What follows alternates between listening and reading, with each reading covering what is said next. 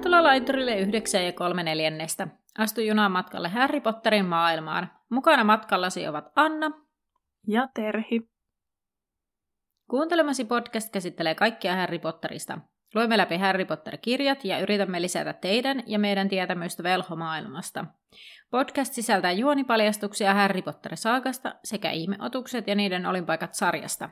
Sinua on virallisesti varoitettu. Tervetuloa junaan!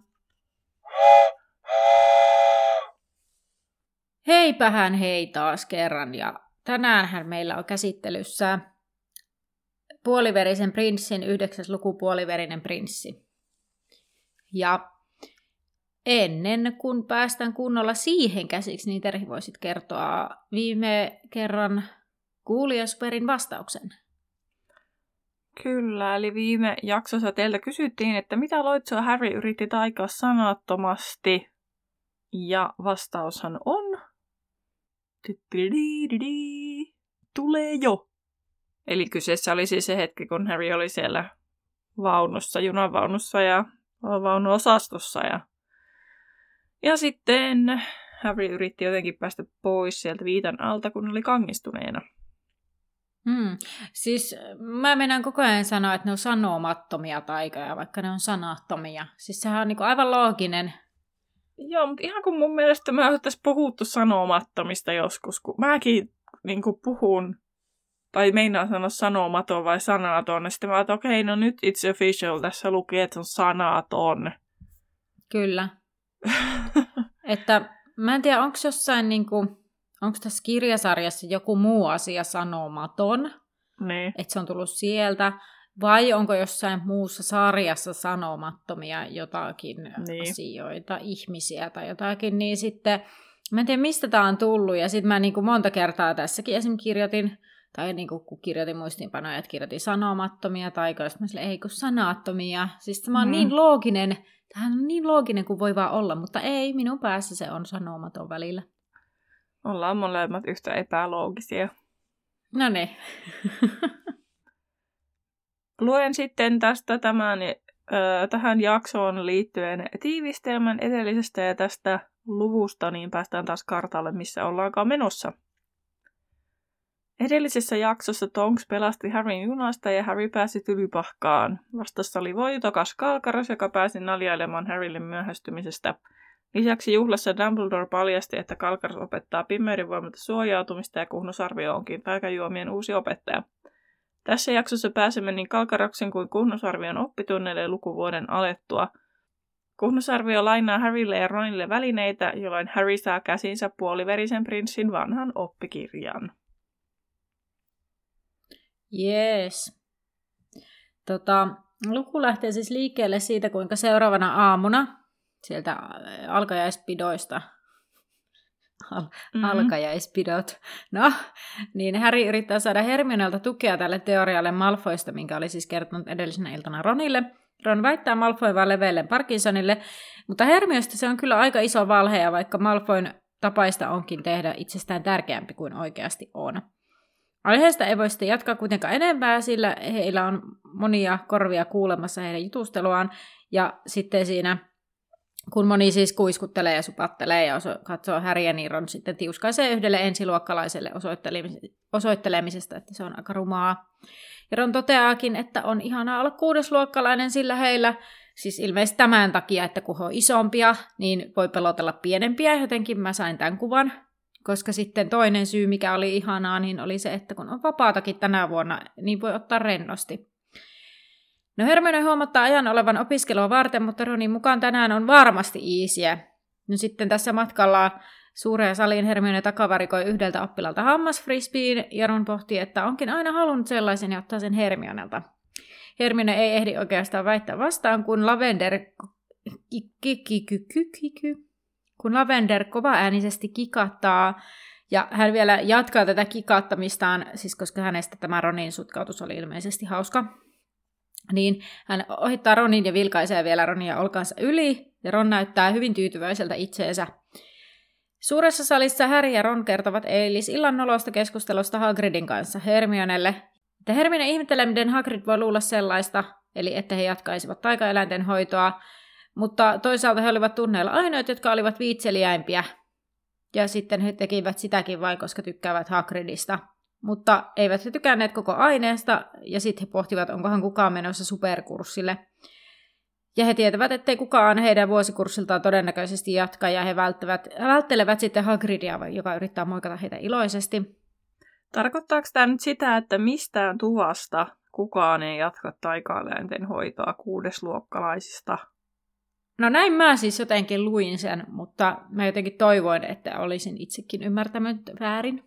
Niin, koska se on aika surullista, että ei kukaan jatka taikaeläinten hoitoa. Mun mielestä se olisi kaikista mielenkiintoisin. Vaikka Hagridin kautta siellä nyt on ollut vähän vaaratilanteita, mutta ne on olentoja kuitenkin. Että se taisi tavallaan luonnollista, että siellä tulee niinku taikaolentojen kanssa ehkä jotain haasteita.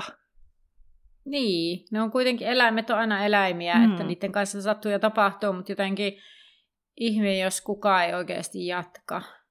Niin. Ja sitten niin kuin, no tietysti Tylypahkassa ei toimi nämä tuntisysteemit ihan samalla tavalla, siis tarkoittaa, että jos vaikka jossain niin kuin tällä jästimaailmassa, siis jos jotain oppiainetta ei kukaan otakaan tällaisista, niin sitten tavallaan sen opettajan tunnit vähenee ja sitten sen pitää saada jostain lisää tunteja, mutta Tylypahkassa kun ei tätä ongelmaa tavallaan, koska Hagridilla on vaan siinä hyppytunti ja sitten se varmaan hoitelee jotain muita juttuja. Niin, koska hän on edelleen kuitenkin niinku riistanvartija. Niin, niinpä. Se on muuten aika paljon hommia. Niin. No mutta se onkin vähän niinku 24/7 töissä. Niin. Toivottavasti saa siitä ihan hyvän palkankin. Joo, niin kuin nämä kaikki Tylypahka-opettajat näyttää olevan 24/7 töissä. Niin, mä en yhtään tiedä sisäoppilaitoksista, että miten niissä on huomioitu. Mutta toisaalta minun tietämys siis perustuu ihan täysin brittielokuviin tai jenkkielokuviin, ja niissä annetaan tietynlainen kuva sisäoppilaitoksista. Ja minun kuva, minkä minä olen saanut, on se, että siellä on ne opettajat, mutta siellä on sitten sen sisäoppilaitoksen muu henkilökunta, ja sitten sen muun henkilökunnan tehtävänä on niinku huolehtia tavallaan tämmöisistä niinku opetuksen ulkopuolisesta ajasta. Toki sitten rehtorihan on siellä vähän niin kuin koko ajan, mutta ei todennäköisesti ei asu siellä kuitenkaan. Et se, että niin kuin, mun mielikuva on se, että opettajat ei puutu, niin kuin sit, tai siis tietysti puuttuu, jos ne näkee jotain sääntöjä rikkovaa tai muuta, mutta että ne ei ole niin kuin silleen sisäoppilaitoksissa välttämättä siellä käytävillä valvomassa. Että sitten se on ne eri ihmiset, ketkä en nyt osaa sanoa, miksikä niitä sanotaan, mutta niin heillä on oma nimikkeensä tällä muulla henkilökunnalla. Mutta toki Tylypahkassahan ei ole muuta henkilökuntaa kuin opettajat, joten se työmäärä on sitten vähän erilainen ja sisältö. Kyllä. Mä sanoisin, että jos joku kuulija tietää jotain tällaista, vaikka on jotain niin kuin kaveria tai itse ollut tai englantilaisessa sisäoppilaitoksessa, niin vähän niin kuin, koska sieltähän se Rowling pohjaa tämän kaiken ajatuksen, niin että voisi laittaa meille jotain tietoa, tai jos olet jotenkin perehtynyt. Munhan yksi kaveri siis on kyllä siis, hän ei mun mielestä ole käynyt sisäoppilaitosta, mutta hän on siis Afrikassa ollessa, hän on ollut sellaisessa niin kuin koulussa, missä on ollut vähän niin kuin nämä tuvat, ja sitten ne tuvat on taistellut niin kuin tai sille, niin kuin kilpailut siis keskenään. Ja kun hän tätä selitti, niin mä olin ihan silleen, ihan niin kuin Harry Potterissa. Sitten se oli vaan silleen, niin siis tähänhän se niin kuin pohjaa siis, koska hän on ollut niin kuin, ilmeisesti brittiläisen niin kuin, siirtomaassa. Ilmeisesti jos nyt oikein käsitin brittiläisen siirtomaan niin kuin Afrikassa silloin lapsena. Niin sitten mun mielestä se oli hirveän mielenkiintoista, että oikeasti ne niin kuin kilpailee siellä keskenään eri asioissa. Niin sitten että mä just mietin, että meinasin siis sanoa, että pitää kysyä siltä kaverilta, mutta tajusin, että eihän hän sisäoppilaitoksessa käsittääkseni ollut, vaan ihan vaan koulussa, että sit niinku, mikä on sitten ottanut vaikutteita, mutta... Niin. Mä karmiva tuo oppilaalle lukujärjestykset, mikä on erittäin hämmentävä hetki. Puhutaan siitä kohtaa, mikä minua hämmensi tässä aika paljon. Ehkä...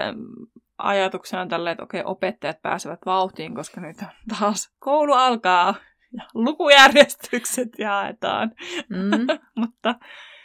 Mutta ennen kuin McCormio pystyi antamaan ne omistajilleen, niin McCormion siinä hetkessä täytyi varmistaa, että he ovat päässeet niihin vaadittaviin VIP-arvosanoihin, ja se, että miten he ovat päätyneet niihin superaineisiin, niin he on jossain välissä täytynyt hakea niihin. Nämä nyt oli ne kaksi asiaa, mitkä mua hämmensi ihan kauheasti. Tai siis okei, no tietysti ne on voinut hakea, mutta tuntuu oudolta, että se on jätetty pois tästä. Kun näistä vipeistä ja näistä on puhuttu vaikka kuinka älyttömästi. Mutta onko siis niinku niiden tarvinnut hakea? Siis mä ymmärsin sen siellä, kun sitten... Sitten tuli Harryn vuoro ja hän kysyi, miksei Harry ollut hakenut jatkoa taikajuomiin. Mulla lukee muistiinpanossa, että Rowling on, ei kun siis McCormio vaan Harryltä kysynyt näin, niin sitten mä olisin, että milloin nämä haut on tehty? Niin. Mä jotenkin siis sivuutin tämän asian sillä, että tavallaan ei, niin kuin, että onko valinnut sitä ainetta, että ei ole hakenut. Mutta milloin ne valitsis ne? Kun ne saa nyt tolleen lukkarit. Ja nyt McCormio vaan katsoo, ei sen hae siinä sekunnissa, että voinko mennä tänne ja tonne. Joo, kyllä mä ymmärrän. Mä en itse kyllä puuttunut tähän asiaan. Mä vaan ihailin sitä, kuinka helpolta se kuulosti se, että he vaan keskustelee asiasta ja McCormio vaan napauttaa sitä lukujärjestystä ja ne kaikki aineet ilmestyy siihen. Ja mä olin ihan silleen, että no ei meillä vaan ole näin helppoa. Jästimaailmassa tämä touhu todellakaan, koska sehän... Mun mielestä sekin oli vähän jotenkin ongelmallista, että se vaan napautetaan ja sinne kaikki vaan menee sinne paikoilleen, kun silleen niin kuin... Tai... Mutta se oli kätevää. Mutta se on mun mielestä aika epäloogista, että mihin se pohjautuu, että niillä kaikilla on ne tietyt paikat. Että onko McCormivalla jossain omalla seinällä niin kuin kaikkien opettajien eri niin kuin lukujärjestykset, ja sitten se jotenkin joku taika imasee sieltä vup, niin kuin ne paikat. Että se niin kuin, millä taijalla se tajuaa, että okei, nyt on 6. vuoden kursseista, superkursseista kyse, niin nämä tulee näihin paikkoihin. Totta, ja sitten mä itse asiassa, mun mielestä sekin oli erikoista, koska sitten ne oppilaat, aina kun ne sai ne lukkarit, niin Hermionekin vaan saman tien marssii sinne muinaisiin riimuihin, ja sitten Parvati lähtee pettyneenä sinne ennustukseen. Niin kuin, että, ja nämä muut täällä, jotka ehkä myös olisi tulossa silleen, niin kuin teoreettisella tasolla, vaikka niin oppiaineisiin, mutta heillä on vähän vaikeampi selvittää, niin meneekö he myöhässä sinne tunnille? Alkaako ne tunnit jotenkin eri aikaan? Vai onko McCormio vaan tarkoituksella jättänyt ne viimeiseksi, joilla hän tietää, että heillä on vaikka hyppytunti todennäköisesti tulossa, mutta mistä se McCormio voi tietää, että niillä on tulossa hyppytunti? Niin. Ehkä mä ajattelisin, tai itse mietin kyllä samaa, mutta ehkä mä ajattelisin itse silleen, että ne menee vähän niin kuin hakemaan tavarat ja sitten hiljalleen siirtyy sinne tunnille. Että se nyt sillä sekunnilla ala se tunti. Niin. Toisaalta opettajat myös luulisi tietävän, myös sitten, että sinne tulee niin kuin jossain vaiheessa odotellaan nyt, että kaikki löytää tiensä oikeaan paikkaan. Että jos se oikeasti on silleen, että se alkaa tuolla seisovalla sekunnilla. Mutta tiedoksenne kuulijat, jos ette ole tietoisia ja käytte koulua ja olette käyneet koulua, niin se lukujärjestysten tekeminen ei ole millään tasolla helppoa. Ei todellakaan. Olen nähnyt sellaisia kaaviovirityksiä, että mitenkä, kun jotkut on vielä tehnyt silleen, nykyään ne tehdään niin sähköisesti, mutta tässäkin koulussa, missä olen ollut töissä, niin on tehty ne sähköisesti, mutta siellä on silti sellainen sillisalaatti semmoisella niin kuin isolla taululla, ja jokainen oppiaine opettaja jollain värillä, ja sitten niitä siirrellään, niitä nuppineuloja, kun yritetään niinku löytää, että kaikki niinku menee kohdalleen. Ja sitten sen takia joissakin kouluissa esimerkiksi lukujärjestykset ei todellakaan, opettajat saa niitä keväällä, eikä kaikkialla saa edes oppilaat. Tai siis suurimmassa osassa mun mielestä oppilaat ei ole saanut. Mun mielestä oli outoa jopa, koska mä oon saanut aina syksyllä sen lukujärjestyksen, koska esimerkiksi yhdellä paikkakunnalla oli, että yläkoululaisten täytyy saada ennen kesälomaa lukujärjestyksensä. Ensimmäisen jakson lukujärjestys. Ja täytyy vielä sanoa, että nimenomaan yläkoulun lukkarin tekeminen on todella haastavaa. Mm. Et alakoulu vielä, niinku, sekin on yksi lisälaatimusta. Ja että totta, onko aineenopettajia. Kyllä, ja mullahan itse on sellainen kokemus, että mähän olen kerran yhden rehtorin kanssa yrittänyt saada mun jotain oppitunteja sopimaan minun lukkariin. Sitten, kun mä opetin siis käsitöissä niin kuin pehmeitä materiaaleja, niin minun lukkariin, käsityöluokan lukkariin, se teknisen työn opettajan lukkariin, yläkoulun lukkariin, alakoulun lukkariin, minun luokan niin. lukkariin. Oliko niin. Niin meitä siis, niin me siis jotain 5-6 lukkaria pyöriteltiin eri niin kuin ikkunoissa ja yritettiin löytää se paikka, mihin me saadaan mahtumaan se 1 tai 2 oppituntia. Ja se oli siis mä niin kuin, että niin siis tämä on ihan mahdoton. Ja sitten, niin että hei, no tossa on paikka. No, mutta sitten se on varattuna tuo tila silloin, että ei pääse silloin. Aivan, no entäs tossa? No, sitten se ei pääse teknisen opettajasta silleen, että kapuum, että ei ole niin kuin helppoa. Niin sen takia mä ei sitä just, että jos se vaan tälleen pipidi-papidi-buu, tai saman heilautuksella olisi helppoa, niin kyllä olisi elämä helppoa. Iisipää. Niin. Niin. Alakoulussa joo tosiaan, että jos niin kun luokkaa ei opeta luokanopettaja, niin on, ei kun siis anteeksi, jos luokkaa ei opeta mikään aineenopettaja esimerkiksi, niin vaikka yleensä sitten 3. eteenpäin on opettaja, voi olla käsityöopettaja, voi olla musiikinopettaja, niin sitten siinä rupeaa tulemaan niitä palasia ja enemmän. Mutta jos on tämmöinen tilanne, että niitä on mahdollisimman vähän, että vaikka tyyli enkuopettaja, sitten se luokanopettaja, niin se on paljon yksinkertaisempaa. Niin sitten voi vähän änkeen esimerkiksi käsityötunnit semmoiseen, kun kaikella muulla ei ole käsitöitä tyyppisesti. Että niinku, kyllä. Niitä pystyy niin. Siellä on paljon enemmän säätämisvaraa. Että nyt jos joku rehtori tai apulaisrehtori kuuntelee, niin respekti teille ihan siis kyllä. Aivan aaltoja teen täällä teille, koska se on oikeasti, tien, kyllä. Että voi olla hyvinkin haastava palapeli. Kyllä, mutta mennään tänne. Musta tuntuu, että me kyllä niinku aika hyvin tämä lukujärjestysasia käytiin. Ainoa joo. Se, että se Nevillen lukujärjestys. Se, mitä siinä tapahtuu. Siis niin. Nyt jos lyhyesti sanoo sen, että Hermionella kaikki ok, ja se vaan lähti. Se on kaiken, mitä hän halusi. No Neville asiat ei ole ihan niin ok. Se on yrittänyt mumminsa vuoksi jatkaa muodonmuutoksia, mutta McCormick vaan niin kuin itse asiassa aikaisemmassa jaksossa on jo sanonut, että McCormick vaan sit toteaa, että sori vaan, että kelvollinen ei riitä.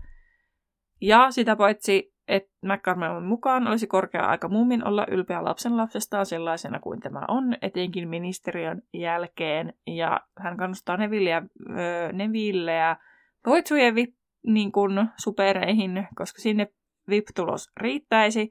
Mutta Neville sanoo, että mummin mukaan niin kun, loitsut on hyödytön aine. Velttovalinta. Velttovalinta. Niin, kyllä. Niin, koska Augusta itse reputti sitten tämän vipin. Mun mielestä tässä kohtaa on niinku, mulla heräsi tällainen ajatus, että eikö niinku jotenkin loitsut kuulosta yleishyödyllisemmältä niinku jotenkin opiskeltavalta aineelta kuin muodonmuutokset. Mä tiedän, että muodonmuutokset on varmasti niinku haastavampi jollakin tavalla, tai näin mä oon sen niinku käsittänyt. Mutta jotenkin loitsuissa mulla on sellainen olo, että ihan kun se olisi sellainen, tai siis mun käsityksellä loitsuista, että se voisi olla sellainen niin kuin yleisesti jotenkin semmoinen hyödyllisempi ehkä. Niin. Niin, nyt kun sanoit, niin kyllä, koska harvemmin siis muodonmuutoksia tarvitsee. Ja sitten niin. Kuin, tai siis en mä keksinyt käytännön hetkeä, mihin mä välttämättä tarvitseisin muodonmuutoksia. Se on vaan ehkä taikamaailmassa semmoinen, koska se on se vaikein. Silleen niin. Näistä perusjutuista.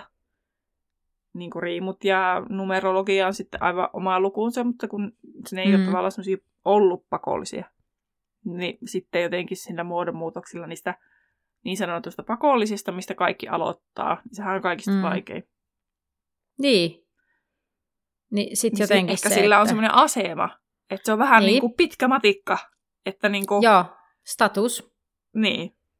Kyllä. Niin nimenomaan. Ja mulle tuli tästä mieleen itse asiassa tätä lukiessa, että tämä on vähän tämmöinen menestyskysymys. Puhuttiin sitä menestymisestä silloin aiemmin ja sellaisesta, että se on sellainen menestyksen merkki, kun sä valitset tämän ja pärjäät siinä, vaikka se ei niinku mitenkään hyödyttäisi sun omaa elämää välttämättä niinku suuresti. No, pitkä sen matikkaa. Niin. Nimimerkillä kokemusta on. Hei, mutta siis mä haluan vielä sanoa, kun nyt otit tämän pitkän matikan esille, että mä en tiedä, onko mä sanonut tätä aiemmin, mutta siis mä en tiedä, niin kuin, mitä mun päässä on liikkunut silloin, kun mä menen lukioon. Koska siis mulla oli jostain semmoinen niin kuin ajatus, että mun pitää suorittaa pitkä matikka. Suoritinkin kyllä, mutta sillä lailla en ehkä niin menestyksekkäästi kuin olisin ehkä halunnut, mutta oikeasti hyvin realistisesti omalle tasolleni. Mutta sillä lailla. Ja sitten mä aloitin laajan fysiikan.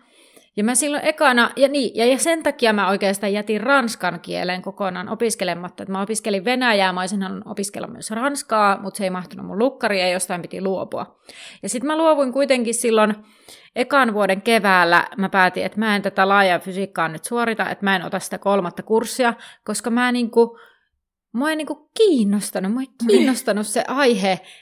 Mä olin ihan silleen niinku kulmakarvat katossa, että Anna pitkä se fysiikassa, että mitä tavallaan mä ymmärrän sitten, kun siellä on se tähtitiede tausta ja kaikki semmoinen niinku ehkä. Mutta mä en ikinä käynyt sitä tähtitieteen kurssia, vaikka se olisi siellä ollut, niin kuin mähän olisin voinut, kun se on ollut niin kuin valinnaisena siellä tai niin kuin ylimääräisenä syventävänä tai soveltavana tai mitä niitä olikaan, mutta että niin mä en ihan oikeasti tiedä, että mitä mä oon niin ajatellut, että miksi mun pitää käydä laaja fysiikka, koska se ei ihan oikeasti, mä se kakkoskurssin niin taistelin läpi, varmaan ihan siis silleen perushyvällä arvosanalla, mutta semmoisena, niin että miksi mun tarvitsisi nähdä vaivaa, koska mä en niin koe, että mä ehkä teen tällä mitään, koska mulla ei ollut mitään haaveita esimerkiksi ruveta lääkäriksi, milloin missä tilanteessa mä niin ymmärtäisin sen, niin mä niin kuin, että tällä jälkikäteen mietittynä mä en yhtään tiedä, mutta se on varmaan ollut joku, kun mä oon käynyt niin kuin vitsillä sanottuna eliittilukion, niin sitten mä veikkaan, että se oli joku sellainen, että se on ollut sellainen statusjuttu, että pitää tiettyä. Että ei niin kuin, joo, siis uskomatonta. Siis mä oon niin kuin, nyt kun mä tässä vielä puhuin ääneen tässä näin pitkästä aikaa tätä asiaa ajatellen, niin ihan niin kuin tuntuu hullulta, että mä oon siis kyllä välistä niin humanisti jotenkin, että sitten mä oon jotain fysiikkaa lukenut. No, lyhyesti voin kertoa oman tarinan nyt tämän pitkän matikan kohdalla, että mä siis itse olisin halunnut lyhyen matikkaan. Mä vihasin matikkaa yläkoulussa, mä vihasin sitä alakoulussa, mä oon vihannut sitä aina.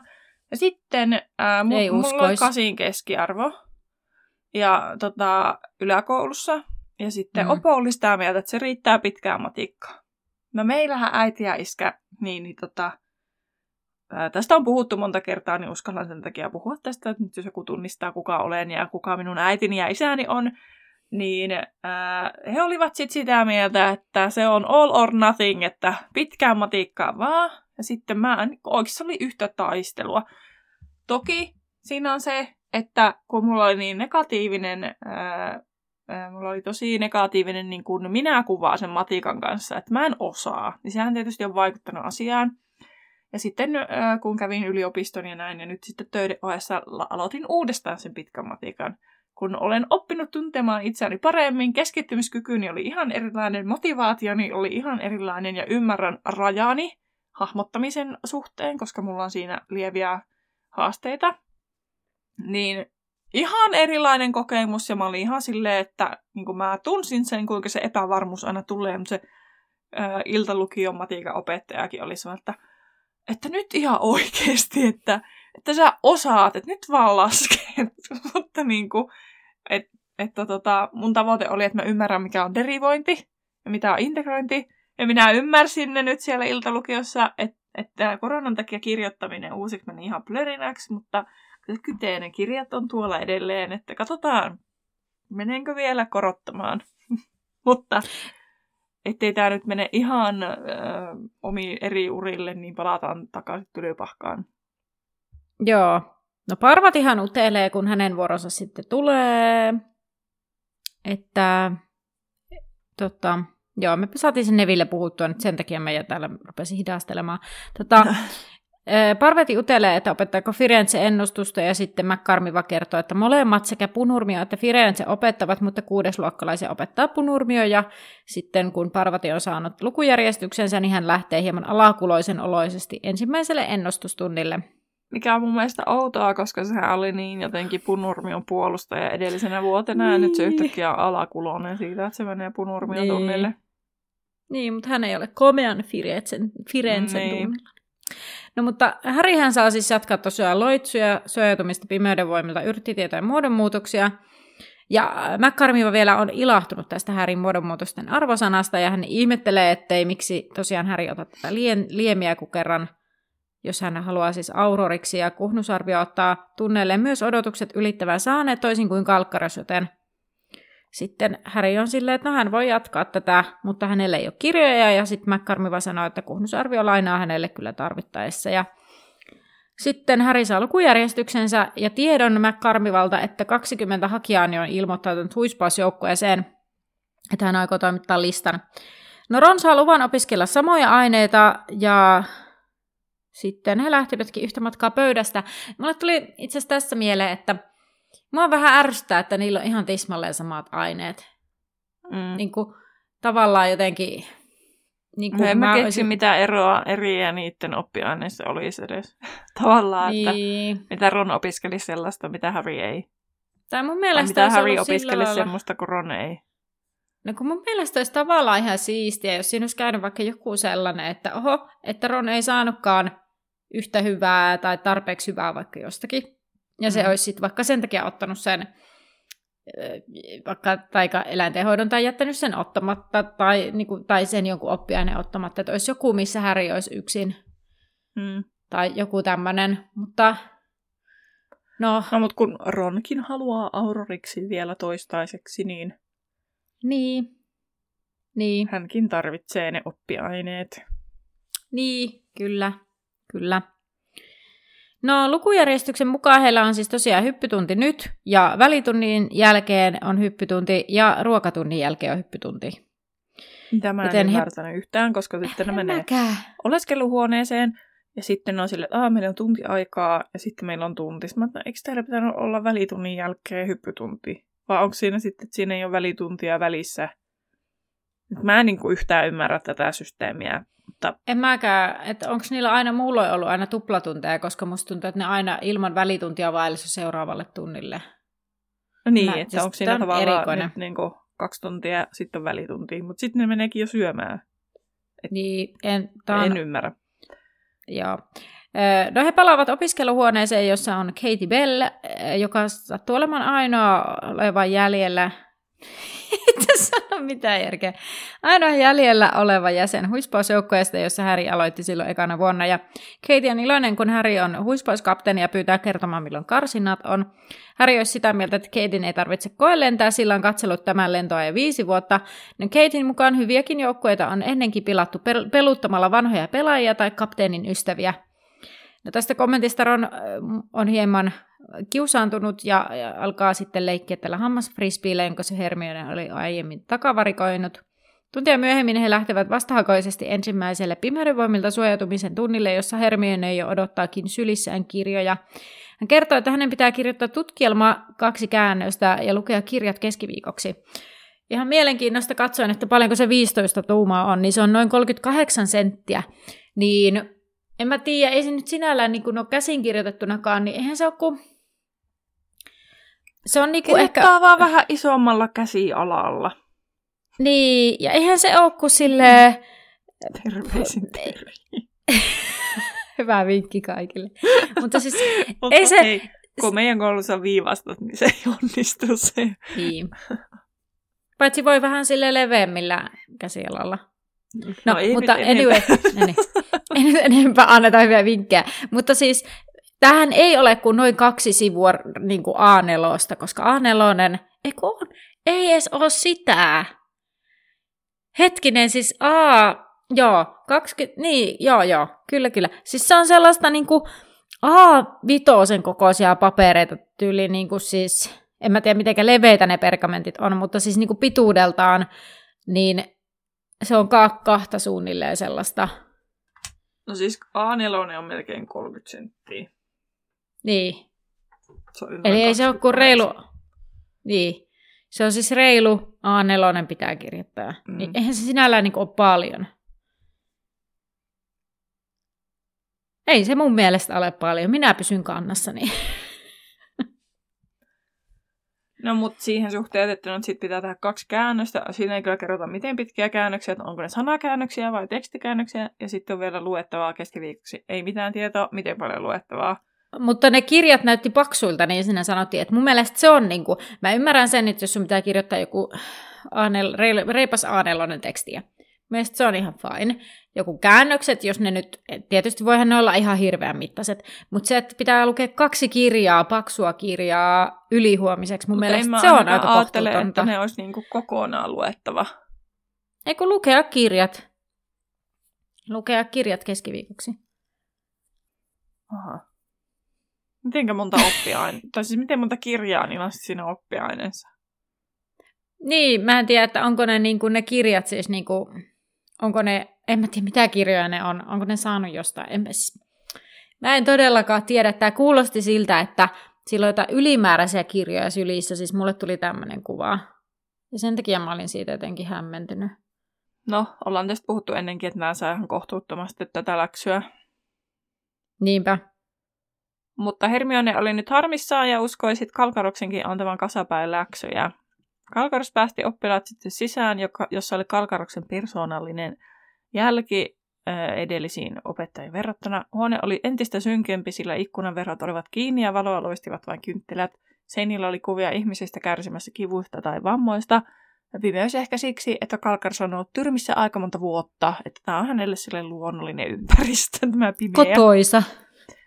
Kukaan ei puhunut mitään istuutuessaan, vaan katselivat hämyisiä ja karmeita kuvia. Kalkaros käski kirjat pois ja aloitti puheensa siitä, kuinka heillä oli tähän mennessä ollut 5 opettajaa, joiden opetus oli ollut sekavaa, ja hän oli yllättynyt, kuinka moni oli päässyt superitasolle silti.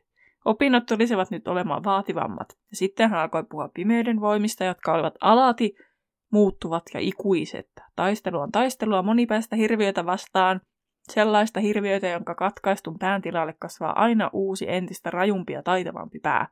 Ja Harry oli ihmeissään. Oli eri asia kunnioittaa pimeyden voimia, kuin puhua niistä hellän hyväilevästi kuin Kalkaros. Mielestäni Kalkaros ei puhunut hellän hyväilevästi kyllä noista pimeyden voimista. Ei, niin. Mä luulen, että Harry vaan haluaa ajatella Kalkaroksesta jotain. No Kalkaros jatkoi sitten lujempaa, että heidän suojautumisen täytyisi siksi olla yhtä joustava ja keksiliästi kuin voimat, jotka he tahtoivat murskata. Sitä hän selitti seinien kuvista, jotka näyttivät rehellisesti mitenkään niiden, jotka kärsivät kidutuskirouksesta, tuntevat ankettajan suudelman tai herättävät malaliuksen. Vihaan ja yllättäen mun mielestä Kalkaroksen tunnilla Parvati kysyy viittaamatta, eikä Kalkaros puutu tähän ensinnäkään. Mutta, että oliko joku tosiaan nähnyt manaliuksen? Ja oliko totta, että Voldemort käytti niitä, jolloin tulee taas yksi yllättävä asia, että Kalkaros jopa pienesti kehaisee, kun hän sanoo, että oli viisasta, että he olettivat, että niitä on nytkin. Niin, kyllä. Paljon erikoista tähän tuntiin. Paitsi Harryn kohtelu. Hän kyllä, no se pysyy. Edelle.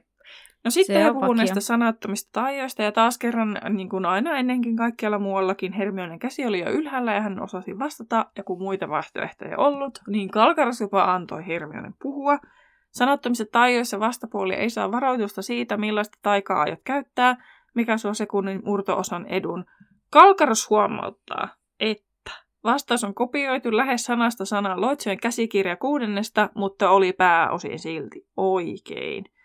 Ja jos joku minun luokassa osaisi noin, niin nostaisin sille hattua enkä kritisoisi. Toki se on huono siinä mielessä, että jos sä kirjoitat noin, niin sit se on vähän ongelmallista, koska et saa suoraan kopioida. Mutta jos sä lainaat kirjaa, kun sä annat vastauksen luokasta ja sä osaat sen ulkoa, eikä sulla on kirja kiinni, niin mä olisin vaan silleen, good for you. Mutta minun mielestä siis erikoisempi asia tässä ei ole se, että Hermione muistaa jotakin, vaan mun mielestä erikoisempaa on se, että Kalkkaros tietää, mitä Loitsujen käsikirja kutosessa on noin tarkkaan. Totta, kun mä luin tota, niin mä tajusin, että niin, että tuohon eri oppiaineen käsikirja. Kyllä. Ja sitten mä rupesin miettimään, miksi näitä edes harjoitellaan sit pimeyden voimilta suojautumisen. Toisaalta ymmärrän, mutta opetillaanko niitä sitten Loitsuissa myös? Nyt tähän en osaa vastata, mutta siis tämä oli minun mielestäni niinku se erikoinen, että Kalkkaros tietää yllättävän hyvin, mitä siellä Loitsujen käsikirja kutosessa on, että voi sanoa sen olevan lähes sanatarkasti sama asia, mitä siellä. No sitten he jakautuvat pareiksi ja toinen yrittäisi kirjoittaa toisen puhumatta ja toinen yrittää sitten torjua yhtä lailla ääneti. Ja tämmöinen huomio taas, että Kalkaroshan ei kertonut mitään, että mitkä tajat soveltuu sanattomiksi tajoiksi ja mistä kannattaisi aloittaa. Että nyt jos oikein ajatellaan meidän uuden opetussuunnitelman mukaisesti, niin tämähän on tämmöistä ongelmanratkaisuoppimista tai tämmöistä tutkivaa oppimista, että ehkä tällaisessa oppiaineessa ja tällaisessa taikamaailmassa olisi kuitenkin vähän enemmän hyvää niin kuin pohjustaa näitä asioita. Mutta mä vaan rupesin naurattaa, kun tajusin, että hei, tämähän onko tutkivaa oppimista. Kokeillaan käytännössä. Ei huomaa, että mulla on semmoinen opemoodi päällä, se meni jo niistä lukkareista, kun mä oon tehnyt. Mutta siis mun mielestä tässä just se, että no sen sijaan, että koska niin kuin, lapset ei osaa, vaan niin kuin, mun mielestä tämä on siis niin ongelmallista siinä mielessä, että tehkääpä äänetön niin kuin, puhumatta, yrittäkää kirjoita kaveri, ja kaveri yrittää torjua sen puhumatta. Mistä sinä tiedät, niin kuin, että tuleeko sitä taikasauvasta sitten se taika? Ilmeisesti kyllä. Ja sitten se toinen torjuu sen sitten sillä äänettömästi. Mutta mä tässä sitä, että siis Nevillehän ilmeisesti sitten petkuttaa muiden mukana, koska siis tosiaan nämä lapset rupeaa huijaamaan. Mm-hmm. Niin, koska toi Hermione saa sitten torjuttua sen Nevillen kirouksen. Mm. Eli Nevillekin sitten on päätynyt sen sitten kuiskaamaan. Totta. Mutta jotenkin, niin kuin mä mietin sitä, että mihin pisteeseen asti tällainenkin, että ne vaikka vaan sen taikasaun kanssa on ja ne ajattelee sitä jotakin taikaa. Niin, että mihin pisteeseen asti sellainenkin hyödyttää? Tai jotenkin, se kuulostaa ihan niin kuin jotenkin ajan tuhlaamiselta. Mm. Paitsi Hermionen kohdalla. Mutta Hermionenhän siis, Hermione ei tarvitsisi opettajia ja se oppisi, jos sille vaan ottaa kirjoja. Niin. No sittenhän siinä tosiaan Hermione onnistuu ja sitten siinä todetaan, että kuka tahansa muu olisi antanut rohkeille kyllä pisteitä, mutta Kalkaros ei ollut huomaavinaankaan. Mietin tällaista, että jos Hermione olisi sanattomasti kirjoittanut esimerkiksi Kalkaroksen, kun siis mä aivan tajusin, että tässä on niinku, siis tää on aika vaarallista opettaa noille oppilaille niinku, sellainen asia, että tajut sanattomasti, kun sitten se välttämättä et kerkeä nähdä, mistä sauvasta se valon lähde tuli. Niin sitten, jos se Hermione esim. Olisi niin ilkikuruinen, Hermionehan siis ei ole tällainen, mutta jos olisi, ja hän tajuaisi, että minä osaan tämän, niin sitten jos se taikoisi Kalkarosta, niin se on 100% varma, että Kalkaros tietäisi syyttää Hermioneta, koska kukaan muu ei todellakaan opinnon nopeasti noita asioita.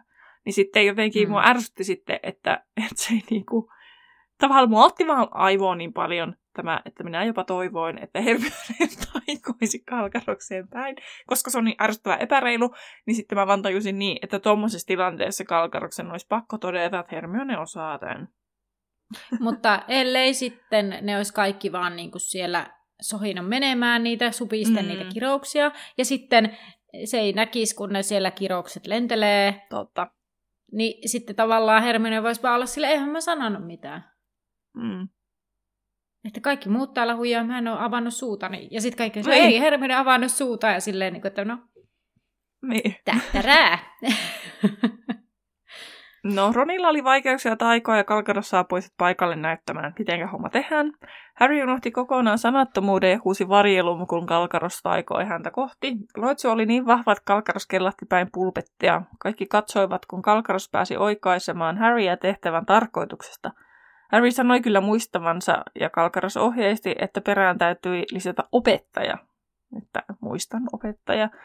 Harry ehti puhua ennen kuin ajattelija sanoi, ettei häntä tarvinnut kutsua opettajaksi. Ja siis mä oon huvitti. Se oli mun mielestä ihan hyvä heitto. Ei ole asiallinen, ei todellakaan tolleen ei opettajille puhuta, eikä kellekään. Siis todella epäarvostavaa. Ja moni haukkoikin henkeä ja osa kyllä virnisteli. Harry ansaitsi ensimmäisen jälki-istuntonsa lauantai-illaksi. Tunnin jälkeen Ron oli innoissaan ja Hermione järkyttynyt. Harry puolustautui, koska oli saanut jo tarpeeksi Kalkaroksen taikomisista häntä vastaan Oklumels-tunneilla. Hän voisi käyttää välillä jotakuta toista koe-eläimenään, olen samaa mieltä. Sitä paitsi oli outoa, miten tämä puhui pimeyden voimista ja sai sitten opettaa. Että hän rakasti niitä, että hän niinku on vähän nyt taas lukkiutunut tähän asiaan. No, Hermione sitten sanoi Kalkkaroksen kuulostaneen aivan Häriltä, kun Häri sanoi, ettei riitä, että osaa loitsuja, vaan pelissä on vain sinä itse aivot ja rohkeus. Häri on mielissään, että Hermione muisti hänen sanansa edellisvuodelta näin hyvin, eikä osaa edes väittää vastaan sitten. Jack Sloper tuo Härille kirjeen Dumbledorelta ja samalla Jack utelee, milloin huispauskarsinnat ovat, sillä hän toivoisi, että ne olisivat tänä viikonloppuna jo. Harry lupaa kertoa ja pohtii, että Jackin käy kyllä tosi hyvä tuuri, jos pääsee joukkueeseen tänä vuonna. Harry avaa pergamentin ja tunnistaa Dumbledoren käsialan, sillä Dumbledore haluaa aloittaa yksityistunnit lauantaina 20:00 kansliassa. Ron ihmettelee, miksi Dumbledore kertoo tykkäävänsä hapanpastilleista. Tässä viestissä on siis siellä PS. Ja Harry sanoo, että se on salasana sinne, ja Harry on riemuissaan, sillä hänen ei sitten tarvitse mennä Kalkkaroksen jälkiistuntoon. No he miettivät, mitä Dumbledore aikoo opettaa Harrylle, ja Ronin mielestä Dumbledore opettaa manauksia ja kiroksia, joita kuolonsyöt eivät tunne. Hermionen mukaan ne ovat kuitenkin laittomia, ja todennäköisemmin hän opettaa edistyneitä suojautumistaikoja. Hermione lähtee numerologian tunnille, ja pojat aloittavat Kalkkaroksen läksyt. Ne ovat kuitenkin niin haastavat, että eivät ole valmiita siihen mennessä, kun Hermione liittyy ruokatunnin jälkeen heidän seuraansa. He olivat juuri saaneet läksyt tehtyä, kun heidän pitääkin sitten mennä ensimmäiselle liemien kaksoistunnille. Vain tosina oppilasta jatkoi sinne supertasolle. 4 huluihuista, 4 korpinkynttää ja 1 puuskupu, joka oli Ernie. Ja Ernie tulikin heti juttu silleen ja totesi pimeyden voimintasuojautumisen tunnin ollen hyvä. Mä olin ihan okei. Tämä niin tuli ihan puskista. Mä olisin luullut, että se tulee jurputtamaan, mutta sitten se olikin silleen, okei, no niin. Mutta kilpiloitsuhan oli heille vanhoille AK-kundeille tuttua kauraa. Hei, niin kyllä. Mä en siis tajunnut siinä, että se kehuma oli vaan silleen, että en kerännyt tulla juttelemaan sulle siellä. Mä jotenkin käsitin sen vaan näin. Mutta nyt mä tajusin, että mistä AK-kundien nimi tulee, nimittäin varmaan tuosta Örnien kommentista. Niin, siis podcastin AK-kundit. Kyllä. Kyllä, niin. Jos joku ei siitä tiennyt, niin sellainenkin on olemassa. Ernie kysyi sitten kuulumisia, mutta kukaan ei ehtinyt vastata, kun sitten jo Kuhnusarvio aukasi oven, päästi kaikki sisään ja tervehti Harry ja Sabinia erityisen innostuneesti. Tyrmä oli aiempaa verrattuna valmiiksi täynnä höyryjä ja omituisia hajuja. Tyrmässä oli 4 suurta kuplivaa noidan kattilaa, ja Harry, Hermione, Ron ja Ernie istuivat lähimmäksi kullanväristä kattilaa, joka huokui yhtä houkuttelevimmasta tuoksuista. Harryn enää tuoksui samaan aikaan siirappitorttu, luudanvarren kahvan puun tuoksu ja jotain kukkaistuoksua, jonka hän arveli haittaneensa kotikolossa. Hän huomasi hengittävänsä hyvin hitaasti ja syvään, ja liemen huurut täyttivät hänet kuin juoma. Ronkin hymyili Harrylle takaisin raukeasti. Kuhnusarvio kuitenkin herätti heidät ja kehotti ottamaan esille taikajuomien valmistus, edistyneelle kirjan sekä vaan ja liemisarjat. Harry kuitenkin keskeytti, koska hänellä ja Ronilla ei ollut yhtään mitään. He eivät tienneet voimansa jatkaa, ja McCormiva olikin sitten etukäteen jopa varoittanut Kuhnusarviosta tästä tilanteesta, ja he saisivat käyttää varastokaapin aineksia ja muutakin tavaroita, kunnes saisivat omaansa. Mä mietin sitä, että eikö ne vaakaa ole tarvinnut jo aikaisemmin, että jos on siellä likustarit vielä, niin miten Harry saa sen sieltä, vai joutuuko se ostaa uuden? Niin, totta. Vähän pointti muuten, koska kai ne nyt on aiemminkin vaakaa tarvinnut, niin minnekä se Harry on se sitten heittänyt, että jättänyt sen niin kuin likusteritielle, mitä mä epäilen, koska musta tuntuu, että se pakkaa aina kaiken. Niin. Onko se jäänyt Weasleylle? Niin. Tai sitten ne ei ole vaan tarvinnut, että niiden reseptiot on ollut niin helppoja, että siinä ei tarvinnut mitään grammoja. Mä vähän mikä tuntuisi ihan absurdilta, mutta it's possible. No ei näistä velhoista tiedä. Niin. No, Kuhnusarvio hakee nurkkakaapista 2 kärsineen näköistä kirjaa ja ryvettynyttä vaakaa. Hän kertoo valmistaneensa. Ei. Joo, siis kyllä kertoo, mutta tämä kuulosti siltä, että se liittyisi jotenkin näiden kirjojen vaan hakemiseen. Siis hän kertoo luokalle, että hän on valmistanut heille muutaman liemen, jotka heidän tulisi osata valmistaa supertason käytyään. Ensimmäinen liemi on tavallisen veden näköistä ja Hermione osaa kertoa sen olevan totuusseerumia, joka on väritöntä ja hajutonta ja sitä juonut kertoo totuuden. Seuraavassa kattilassa on monijuomalientä, jonka Harrykin olisi tunnistanut. Ja sitten 3. liemi on amortentiaa, joka on maailman tehokkain lemmien juoma. Ja Hermione tunnisti sen helmiäisestä huhteesta ja spiraalin kohoavasta höyrystä, ja se haisee erilaiselta jokaiselle riippuen, mikä viehättää. Esim. Hermione haistaa vasta leikatun ruohon, uuden pergamentin, ja sitten hän ei sano 3. asiaa, koska hän punastuu. Elokuvissahan se on, eikö se ole mintun hajoinen hammastahna tai joku muu? On. Siis se Ronin käyttämä hammastahna. Aa. Mä en ole ikinä yhdistänyt sitä tähän. Mistä me tiedetään, että Ron käyttää mintua hajusta? No siis mä päättelin, koska sit se siinä elokuvassa kattoo Ronia ja silleen, olenpa hiljaa. Että se lipsaatti okay. Se siinä. Okei, okay. Mikähän se on tässä? En tiedä. Käyköhän se ilmi, mä en muista ikinä. Voi olla, että mä vaan oon kuvitellut ton kaiken, mutta mä muistan, että se on elokuvassa näin. Niin, elokuvassa on, joo, mutta siis mä sitä, että mikähän se on niinku tässä se viimeinen. Ei mun mielestä selviä ikinä. Joo, no, mutta Kuhnusarvio kysyy Hermionen nimeä ja sitä, onko tämä sitten, kun siis kuulee Hermionen olevan Granger, niin onko tämä sukua Hector Dagworth Grangerille, joka perusti liemeilijöiden mitä erikoislaatuisimman seuran. No Hermione sanoo olevan sijasti syntyinen, joten todennäköisesti ei. Tässä kohtaa Malfoy kuiskailee jotain notille. No kuitenkin Kuhnusarvio säteilee ja kysyy Harryltä, että onko tämä se nyt ystävä, josta Harry puhuu, joka on sijasti syntyinen ja luokkaansa paras tai vuosikurssinsa paras. Ja Harry nyökkää ja Kuhnusarvio antaa Hermionelle 20 pistettä. Ja Malfoy näyttää järkyttyneeltä ja Hermione taas on ilahtunut Harryn sanoista ja Ron on sillä lailla, että... Niin, ja sitten Ron on kuiskaa ärtyneenä, että no kyllä minäkin olisin voinut sanoa niin, sillä sinähän olet luokan tai vuosikurssin paras. Ja niin, eli onko Ron mustis niin kuin on. Harrystä? On vissiin sen verran. Tai siitä, että Hermione menee niin, tai on niin mielissään niistä Harryn sanoista, vaikka Harry vaan on silleen niin kuin, se vaan niin kuin, omasta mielestä puhuu totta, eikä edes niin kuin, imartele. Ja Hermione ottaa sen niin imarteluna, ja sitten Ron on vaan silleen, että no, olis minäkin voinut sanoa näin. No, Kuhnusarvio sitten kertoo, ettei amortentia kehitä siis oikeaa rakkautta ainoastaan vahvan hullaantumisen tai pakkomielteen, sillä oikeaa rakkautta ei voi valmistaa. Ja tämähän on hirmu usein niin kuin, tällaisessa fantasia- ja satumaailmoissa hyvin yleinen, että... Niin kuin, tällainen niin kuin oikea rakkautta ei voi valmistaa tai taikoa, että se on aina jotenkin sillä lailla, että se on just keinotekosta. Esimerkiksi, no vaikka siis jos ajattelee jotain Aladinia, sitä elokuvaa, niin se henkihän sanoo, että se ei voi taikoa ketään rakastumaan. Se on yksi niistä kielletyistä. Sori, 92 vuoden Aladinia, jos nyt joku katsoo ekaa kertaa, niin sori, etkö? En. Apua! En ole sitä alkuperäistä. Tää? Siis se oli mun lempileffa lapsena. Vai onko se 94, 92? Hei, siis sehän on aivan ihana. Hei, apua sä oot menettänyt. Siis, sitten vielä siis se suomenkielinen versio, missä Vesa-Matti Loiri on henkenä. Se on niin, ei yhtä ihme, että Loiri on niin kehuttu siinä roolissa, koska se on niin mahtava. Siis, se on yksi mun lemppari Disney-leffoista. Ehkä pitää katsoa se. Katoo. Ja nimenomaan siis se pitää katsoa suomeksi. Niinhän sinä sen tunnet niin, koska sä olit sen lapsuudessa katsonut suomeksi. No niin, nimenomaan.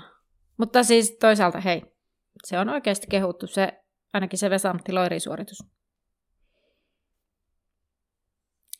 No, mutta sitten alkaa action, koska sitten, tai no tosi action alkaa, mutta Ernie osoittaa sitten vielä yhtä juomaa, ja sitten Harry oli varma, että Kuhnusarvio ei oikeasti ollut unohtanut sitä, mutta hän halusi olla dramaattinen, ja ihan dramaattistahan siellä on, että siellä on Felix Felicistä.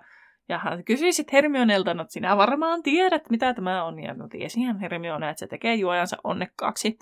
Koko luokka suoristautuu hieman ja Malfoykin keskittyy pelkästään kuuntelemiseen.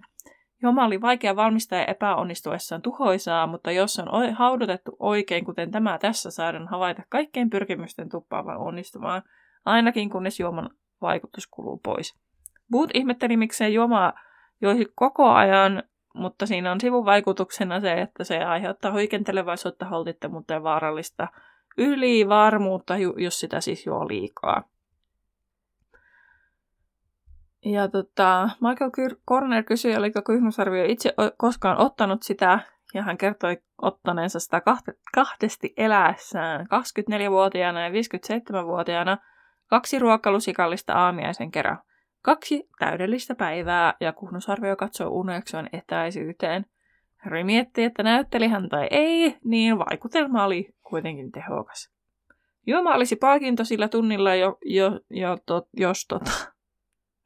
jos tai sille, kuka pystyisi parhaiten valmistamaan elävien kuolleiden juoman. Ja tämä pikkupullo, minkä he saisivat, niin riittäisi 12 tunnin onneen. Ja sitä ei saa käyttää kilpailutilanteissa, esim. Urheilutapahtumissa, kokeissa tai vaaleissa, vaan se oli käytettävänä tavallisena päivänä, jolloin tavallisesta tulee tavatonta.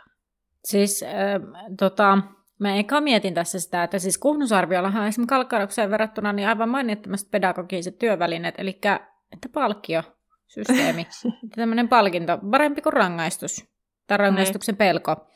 Sitten toinen asia, mitä mä mietin, että sitä oli kuitenkin niinku kattilallinen, ei yhtä iso noidan kattilallinen varmaan kuin niitä muita, mutta sellainen, että en mä usko, että se pöytä kokoinen pieni noidan kattilakaan on ihan hirveän pieni, siis sellainen ihan niinku kahvikupin kokoinen. Niin, mitä se tekee sillä lopulla kattilallisella, jos se voittaja saa sen pikkusen pullon? Säilyttää sen. Tai myy, koska se on Kuhnusarvio. Totta. Ja mä mietin muuten sitä, että kauankohan tällainen säilyy. No kai se nyt sitten säilyy. En tiedä. Että sitten tuoteselosteessa lukee, että niin. Felix Felicis valmistettu. Mä mietin sitä, että mun mielestä on kyllä oikeasti aika vaarallista, että oppilaille tarjotaan jotain tommosta, koska sehän on niinku, että onko, tai miten voi olettaa, että on niin lainkuulijoita, että sitä ei käytetä väärissä tilanteissa. Ja mä olin yllättynyt siitä, että se kuka vaan pääsee lähimmäksi sitä niin elävien kuolleiden juomaa saa sen. Että mun mielestä se, että jos joku oikeasti onnistuu, että saa sen oikeasti tehtyä, niin sitten se voittaisi sen. Eikä se vaan, että niinku pääsee vaan lähelle. Niin, kyllä. Et mun mielestä aika iso palkinto.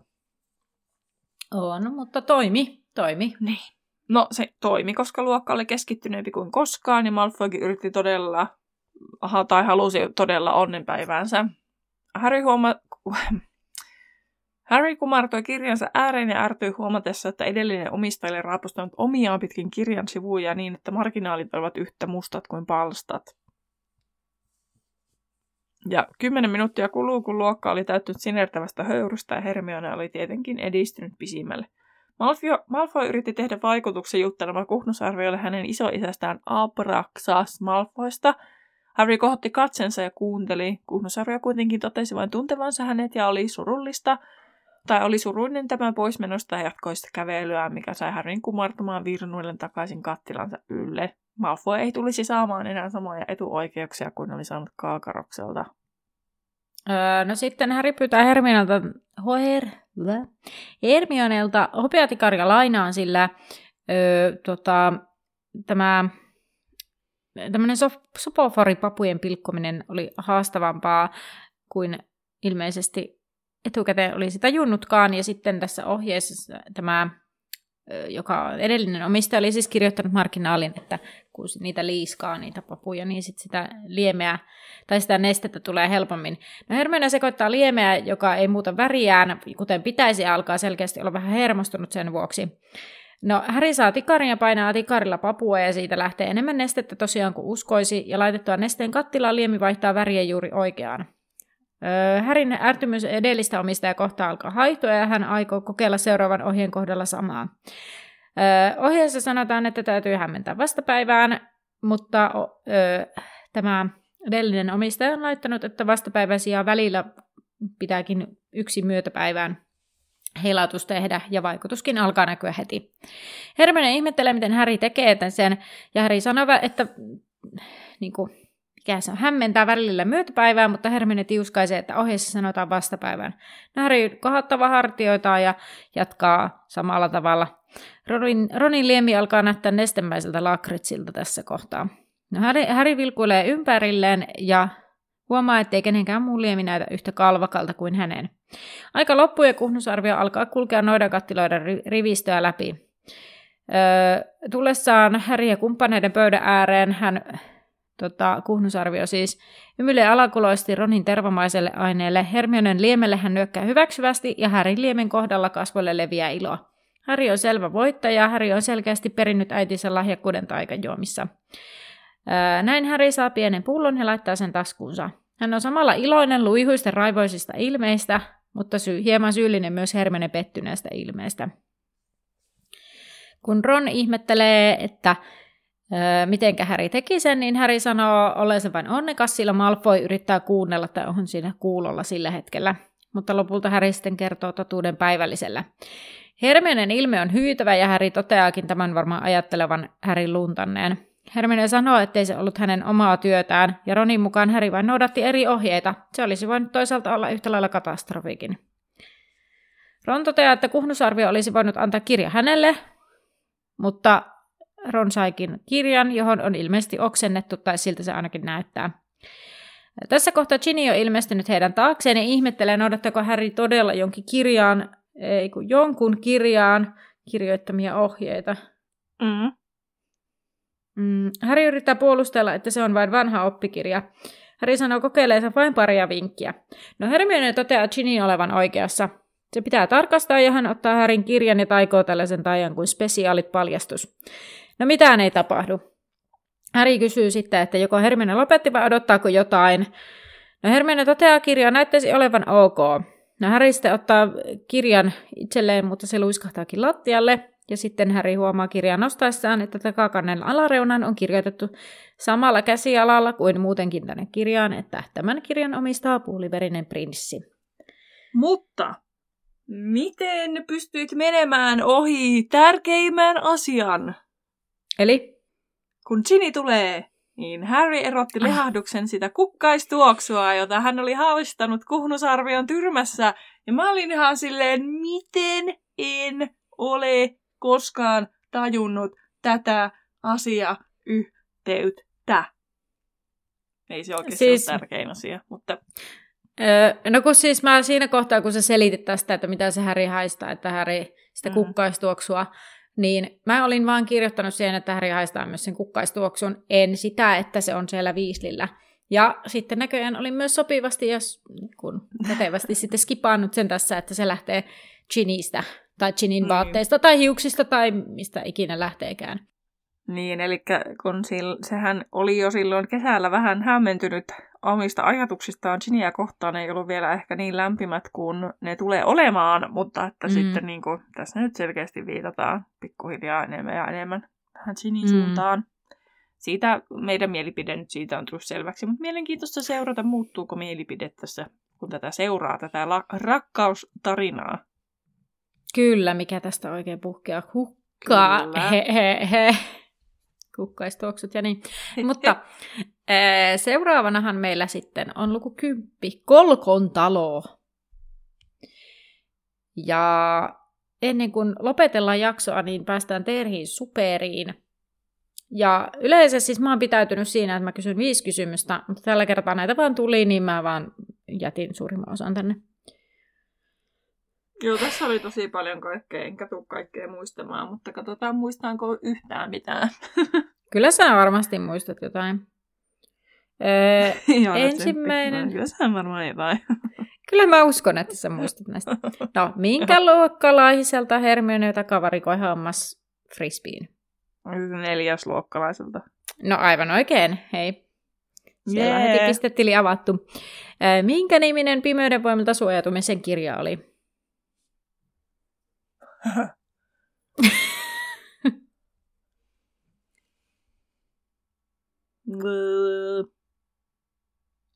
En tiedä.